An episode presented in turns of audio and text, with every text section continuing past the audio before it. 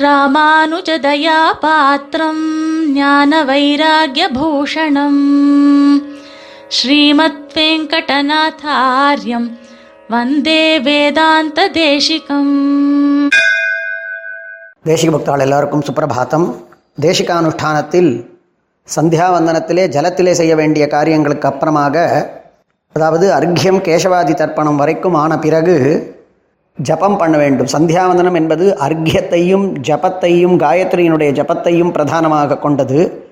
அந்த ஜபத்தை பண்ண வேண்டும் கரையிலே வந்து பண்ண வேண்டும். இந்த காயத்ரி ஜபம் பண்ண வேண்டுமானால் அதற்கு முன்னாடி சங்கல்பம் பண்ணிக்கொள்ள வேண்டும். ஆனால் சங்கல்பம் பண்ணிக்கொள்ள வேண்டுமானால் அதற்கு முன்னாடி பிராணாயாமம் பண்ண வேண்டும். ஆக ஜபம் பண்ணுவதற்காக சங்கல்பம் சங்கல்பத்திற்காக பிராணாயாமம் அந்த பிராணாயாமத்திலேயோ என்றால் அதனுடைய உள்ளே நான்கு விஷயங்கள் உள்ளன. முதலில் பிரணவம் அதற்கு பிறகு பிராணாயாமத்திலே முதலிலே பிரணவம் அதற்கு மேலே ஏழு வியாகிருத்திகள் பூராதி வியாகிருத்திகள் ஏழு அதற்கு பிறகு காயத்ரி மந்திரம் பிறகு காயத்ரி ஷிரஸ் என சொல்லப்படக்கூடிய மந்திரம். அப்போது பிராணாயாமம் என்பது பிரணவம் சப்த வியாகிருத்திகள் காயத்ரி காயத்ரி ஷிரஸ் ஆகியவற்றினுடைய சேர்க்கையே ஒரு பிராணாயாமம் எனப்படுகின்றது. அந்த பிராணாயாமத்திற்கு அங்கமாக இருக்கக்கூடிய இந்த நான்கிற்கும் ரிஷி சந்தஸ் தேவதை யார் என்பதை அறிந்து கொண்டு அவைகளை பண்ணும் பொழுது அதற்கு நமக்கு மிகவும் பலவ பலவத்தாகவும் பலதாயகமாகவும் இருக்கும். இப்பொழுது இந்த சந்தியாவந்தனத்தை வாங்கிற ஜபத்தை அதற்கு அங்கமாக இருக்கக்கூடிய பிராணாயாமாதிகளை பண்ணுவதற்கு ஒரு சிறந்த இடமாக இருக்க வேண்டும். எப்பொழுதுமே சுத்தமான இடமாக இருக்க வேண்டும். எதுவுமே பெருமாள் சன்னதியிலே பண்ணும் பொழுது அது ஒன்றுக்கு பல மடங்காக பலன் அளிக்கிறது. அனந்தம் விஷ்ணு சந்நிதௌ என்பார்கள். எனவே பெருமாள் சன்னதியிலே இருந்தால் உச்சிதம் அல்லது சுத்தமான ஒரு இடத்திலே அவற்றை பண்ண வேண்டியது. அந்த அதற்காக அங்கு விஷ்ணுவினால் தாங்கப்படக்கூடிய பூமி தேவியே நீ என்னை தரித்து இந்த ஜபத்தை செய்வதற்காக இந்த இடத்தை சுத்தமாகச் செய்வாயாக என்று பொருள்படக்கூடியதான மந்திரத்தை நாம் சொல்லி பெரியவர்களினுடைய ஆச்சாரம் தன்னுடைய உத்தரியத்திலிருந்து ஒரு சிறு நூலை எடுத்து கீழே சேர்த்தல் தர்பாதிகளிலேயும் பண்ணலாம். அது இல்லாத பொழுது நித்தியமாக பண்ணக்கூடிய இந்த காரியத்திற்கு சந்தியாவந்தனத்திலே அந்த இடத்தை சுத்தமாக ஆக்குவதற்கு ஒரு சிறு நூலை எடுத்து சேர்த்து அந்த இடத்திலே ச ஜப்பத்தை பண்ணுவது என்பது பெரியவர்களினுடைய வழக்கமாக இருந்து வருகின்றது. இப்பொழுது பிராணாயாமத்தினுடைய மந்திரங்களுக்கு இருக்கக்கூடிய பிரணவம் வியாகிருதிகள் ஏழு வியாகிருத்திகள் காயத்ரி அந்த காயத்ரி சிரஸ் என்பது. இவைகளுக்கு ரிஷி யார்? இவைகளை கண்டுபிடித்து நமக்கு லோகத்திற்கு வெளியிட்ட ரிஷி. அதனாலே ஏற்பட்டு அது எந்த சந்தஸிலே அமைந்திருக்கின்றது? அதனாலே பிரதிபாத்தியமான தேவத்தை எது என்பதையும் அறிந்து நாம் செய்ய வேண்டும் என்ற காரணத்தினால் ரிஷி இந்த நான்கிற்கும் ரிஷி சந்தஸ் தேவதை என்பதை நாம் தெளிந்து செய்கிற வழக்கம் இருக்கின்றது. மேலே நியாசங்கள் அங்க நியாசம் கரநியாசம் என்பது. சரீரத்தினுடைய பல அங்கங்களிலே நியாசம் வைக்கை தொடுகை என்பதுதான் அங்கநியாசம் எனப்படும். அதையே கையிலே விரல்களிலே வைக்கும் பொழுது கரநியாசம் எனப்படுகின்றது. இந்த அங்கநியாசமும் கரநியாசமும் எதற்காக செய்யப்பட வேண்டும் என்றால் அவைகள் திருஷ்டாதிருஷ்டமான பலன்கள். அதாவது நம்மால் திருஷ்டமாய் தெரிந்தும் அதிருஷ்டமாய் பார்க்கப்பட மாட்டாமல் உணரப்படமா உணரப்படுவதாக மட்டுமே அமைந்திருக்கக்கூடிய பலன்களை தரவல்லன இந்த கரண்யாசங்களும் அங்கன்யாசங்களும் என்பார்கள். அவைகளை செய்வதினால் தேக ஆரோக்கியமும் அந்த மந்திரங்கள் பலவத்தானதாகவும் அதனாலே காலப்போக்கிலே அந்த மந்திரார்த்தத்தை அறிந்து கொள்ளுவதற்காகவும் மந்திரார்த்தத்தை அறிந்து கொள்ளுவதன் மூலமாய் வேண்டியதான பலனை தர வல்லனவாகவும் அந்த மந்திரங்கள் அமைகின்றன. அப்பொழுது மந்திரங்கள் அப்பொழுது மந்திரங்களினுடைய பலவத்தான தன்மை அவைகள் இஷ்ட பலத்தை கோரிய பலத்தை தரக்கூடிய தன்மை என்பது அங்கன்யாச கரண்யாசத்தினாலே தெளிய வரும் என்பது பெரியவர்களினுடையதான வாக்கு. அங்கன்யாசம் என்பது உடலின் பல அங்கங்களை தொடுதல் என்பது. ஆனாலும் எந்த இடங்களை தொடலாமோ அந்த இடங்களை மாத்திரமே தொட வேண்டுமே ஒழிய மற்ற இடங்களை தொடுதல் என்பது ஆச்சாரத்திலே இல்லை.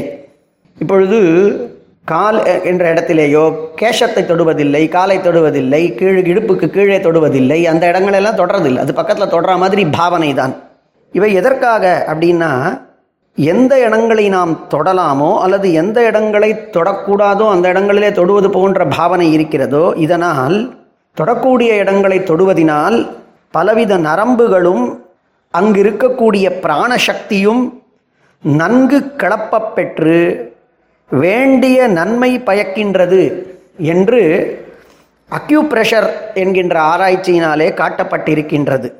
எந்தெந்த இடங்கள் தொட்டு அழுத்தப்படுகின்றனவோ அந்த இடத்திலே பிராணன் சக்தி ஒவ்வொருத்தருக்கும் பல இடங்களில் அதாவது பிராணிக் பாயிண்ட்ஸ் என்று சொல்லுவார்கள். அந்த பிராணன்களினுடையதான சக்தி அங்கு நன்றாக ஓட்டம் பெற்று அதனால் அங்கு பிராணசக்தி நன்றாக செல்லக்கூடிய காரணத்தினால் அந்த சமயத்திலே உடம்பிலே ஒரு சுறுசுறுப்பு தன்மை ஏற்படுகின்றது. அதனால் மனசு உள்ளம் ஷரீரம் முதலியன. தெளிவும் தெரிவும் செறிவும் சுறுசுறுப்பும் பெற்று நமக்கு நன்மையை பயக்கின்றன என்று தற்கால ஆராய்ச்சியிலே அக்யூப்ரெஷரிலே காட்டப்பட்டிருக்கின்றது. இந்த அங்கன்யாசமும் கரண்யாசமும் அவ்வளவு தூரத்திற்கு முக்கியமான காரணத்தினால் அவற்றை செய்து நாம் செய்வோமே ஆகில் உடம்பிலே சுறுசுறுப்பு முதலியதான ஒரு திருஷ்ட பலம் தெரிகின்றது.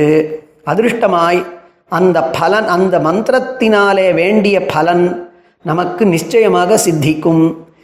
அதாவது யாதிருஷி பாவனா எஸ்ய யாருக்கு எந்த அளவிற்கு நம்பிக்கை முதலியன உள்ளனவோ அந்த அளவிற்கு பலன் ஏற்படுகின்றது நாம் உட உலகத்திலே இதை காண்கின்றோம். இப்பொழுது பூராதி சப்த வியாகிருதிகளை பாதம் முதலிய ஸ்தானங்களிலே நியாசம் செய்ய வேண்டும் என்று இங்கு காட்டப்பட்டுள்ளது. கால்களிலே ஓம் பூஹு என்ற அந்த ஏழு வியாகிருத்திகளையும் உரியதான இடத்திலே அதை நியாசம் செய்ய வேண்டும். இது சந்தியாவந்தனத்தினுடையதான அங்கமே. இதை தெரிந்து பண்ணுவோமே ஆகில் மேலும் நல்ல பலன் விளைகின்றது என்கின்ற காரணத்தினால் இதை பெரியவர்களிடமிருந்து உபதேசம் பெற்று பண்ண வேண்டும். அப்போ அந்த சப்த வியாகிருதிகளை பாதாதி ஸ்தானங்களிலே நாம் நியாசம் செய்ய வேண்டும். இப்படி நியாசம் செய்த பிறகு அந்த சப்த வியாகிருதிகளுக்கும் தியானம் செய்ய வேண்டுமாம். அந்த தியானத்தை தான் ஸ்வேதஷ்யாம என்கின்றதான ஒரு ஸ்லோகம் என்கின்ற ஒரு ஒரு வாக்கியம். அது அந்த அதனுடைய சங்கிரகம் ஒவ்வொரு வியாகிருதியுமே நான்கு கைகளும் அந்த கைகளிலே பவித்திரம் அபயமுத்ரை அக்ஷமாலை ஜலபாத்திரம் வரதான முத்ரை என்கின்றவற்றை தரித்து சந்தனம் மாலை இவைகளால் அலங்கரிக்கப்பட்டு எல்லாவிதமான ஆபரணங்களையும் அணிந்து உபவீதம் ஜட்டை இவைகளோடு இருப்பதாகவும் அவைகள் அந்த ஏழு வியாகிருதிகளும் ஸ்வேத ஷியாம என்கின்ற கணக்கில் ஏழு வர்ணங்களிலே இருப்பதாகவும் பெரியவர்கள் காண்பித்திருக்கிறார்கள். அந்த ஸ்லோகத்திலே அந்த ஸ்வேதஷ்யாம பீத்த பிஷங்க என்கின்றதான ஸ்லோகத்திலே எப்படி உபதேசம் ஆயிருக்கின்றதோ அதன் போலே அதை தியானம் செய்து அந்த வியாகிருதிகளை தியானம் செய்ய வேண்டும். அந்த தியானத்தை செய்து இப்பொழுது நாம் அங்க அந்த மந்திர காயத்ரியினுடைய காயத்ரி என்பது மூன்று பாதங்களை கொண்டது. அதை ஒவ்வொரு பாதத்தையும் இரண்டாக பிரித்து அவற்றையோடு கூட மார்பு சிரஸ் முதலியதான இடங்களிலே நியாசம் செய்ய வேண்டும் என்பது பெரியவர்களினுடைய ஆச்சாரத்திலே இருந்து வருவது.